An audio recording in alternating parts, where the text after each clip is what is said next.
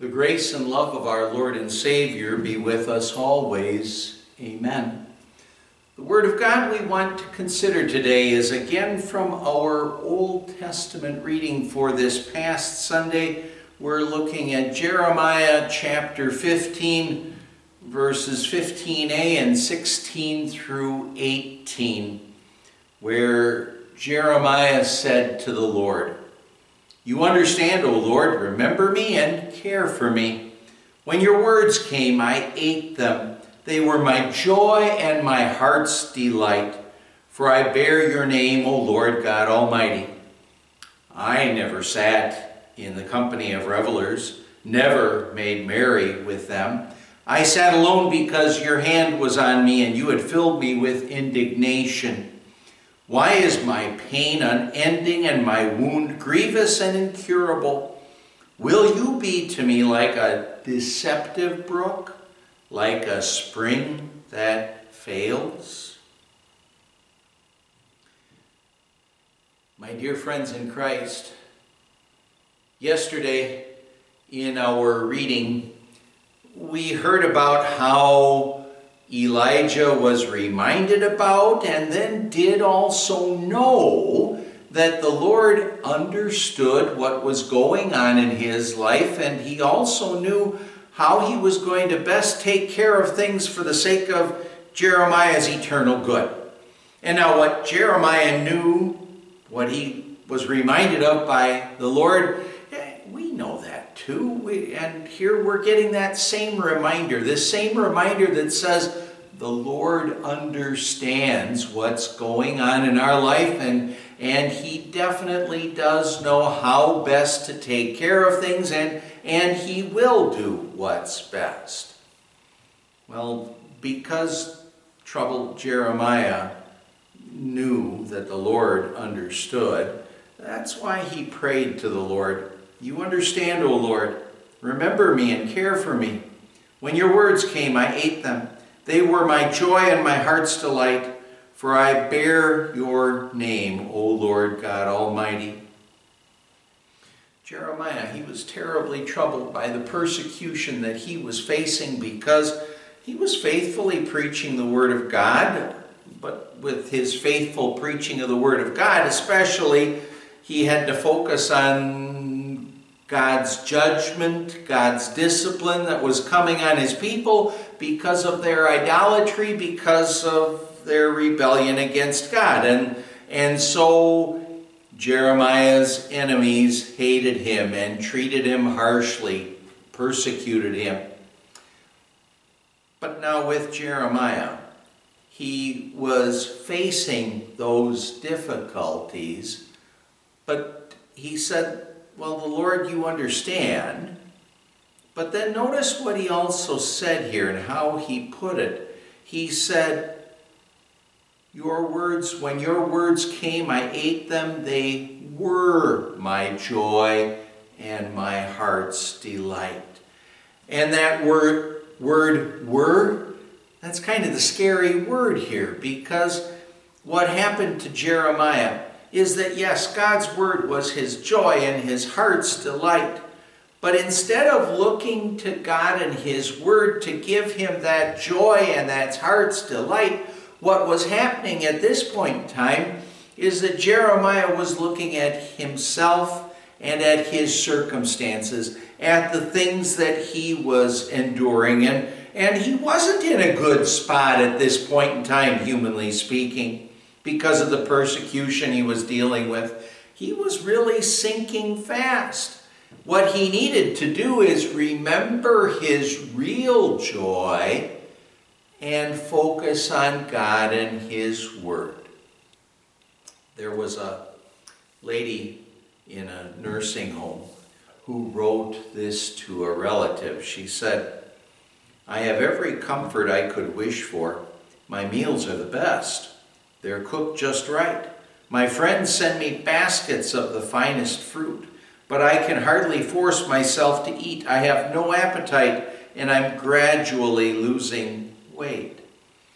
And what happened to her is she just totally lost her desire for food. Kind of hard to believe you can have that happen to you, but well, it happened to her.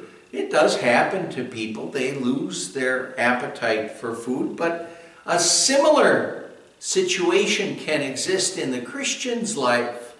And I'm not talking about losing an appetite for food. I'm talking about the person who, say, oh, prior to his confirmation, what happens is that that person in his life is just thrilled with what the Word of God has to say. He's thrilled with learning about the Word of God. He's in the Word regularly, faithfully, and well, it doesn't just have to be the person who's just confirmed. People can be very enthused about the Word of God, but then maybe the person is confirmed, or maybe something happens in a person's life. A person gets busy, allows himself to get too busy, and instead of thinking about God's Word, which is a joy and our heart's delight, he gets wrapped up in other things as well, and the person just kind of drifts away. Maybe that person even comes to church regularly or somewhat regularly, but, but that person rarely, if ever, opens his Bible, rarely, if ever, studies God's Word. Such a person might say, Yes, it was really good to be able to study the Word of God back then. And I guess I really should open my Bible right now, but. And then come all of the excuses. When we say, if we say things like that, then we're going to be in a spot like Jeremiah was in our text. We'll say that God's words were our joy and our heart's delight, but my appetite for God's word has kind of disappeared. Then, when we're faced with life's trials and troubles and temptations, then we're going to be just as depressed as Jeremiah is in our reading for today. When Jeremiah understood his, considered his circumstances, he said to the Lord, I never sat in the company of revelers, never made merry with them. I sat alone because your hand was on me and you filled me with indignation. Why is my pain unending and my wound grievous and uncur- incurable? Will you be to me like a deceptive brook, like a spring that fails.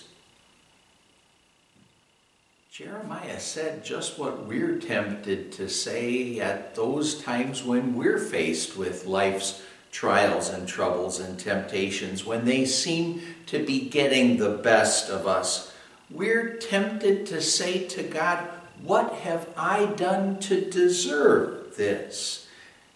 We might be tempted to think that our good deeds or our accomplishments, that somehow or other they should make us exempt from enduring life's harsh trials, troubles, and tribulations.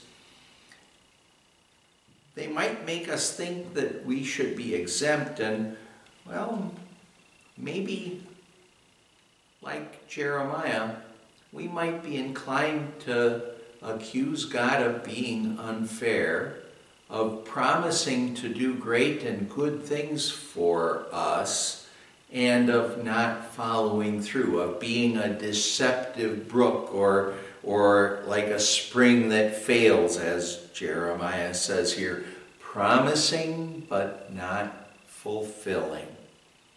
However, if God were being fair with us on the basis of our deeds, I think you know what that means we would get. What we'd get, what I'd get is eternal punishment because that's what my sins deserve. If I'm on my own, fair treatment of me is to deal with me according to my sins. That's fair treatment. That's what we all deserve because, well, even all our righteous acts are like filthy rags. When we're struggling with life's trials and troubles, though. What we can do is we can forget about our, con- our accomplishments because they won't do us any good. They won't earn us heaven. And thankfully, what we can also do is forget about our bad accomplishments, our sins, because they've been paid for by the blood of Christ. So instead of focusing on ourselves, our good deeds, our bad deeds like that, what we can do is we can focus on our Savior Jesus. We can think about all that He's done to save us. We can remember our real joy. And now, see, that's the real answer as we're faced with life's trials and troubles and temptations. Don't focus on yourself and on your own deeds. Focus instead on your joy and your heart's delight, and that is our Savior and His Word. That's what Jeremiah was talking about when he said, When your words came, that message of God's grace and love and our Savior, when your words came, I ate them. They were my joy and my heart's delight, for I bear your name, O Lord Almighty. When you're troubled or depressed, when that happens, let God's word cheer you up as it did Jeremiah by telling you about your Savior, His love, His forgiveness. God's Word, because it tells us about our Savior and His love and His forgiveness, those words are, not were, our joy and our heart's delight, for we bear the name of our Lord God Almighty. And what does that mean? It means, well, by the grace of God, we're part of God's believing family and we're heirs of heaven. What a pick me up, that message. That joy and our heart's delight is, is the Word of God for us. Amen. Let's pray. Lord God, Heavenly Father, help us always to remember the great joy we have in your Word as you tell us of our Savior, your love and forgiveness, and our eternal home in heaven. We pray in Jesus' name. Amen. In the grace of our Lord Jesus Christ and the love of God the Father and the fellowship of the Holy Spirit be with you always.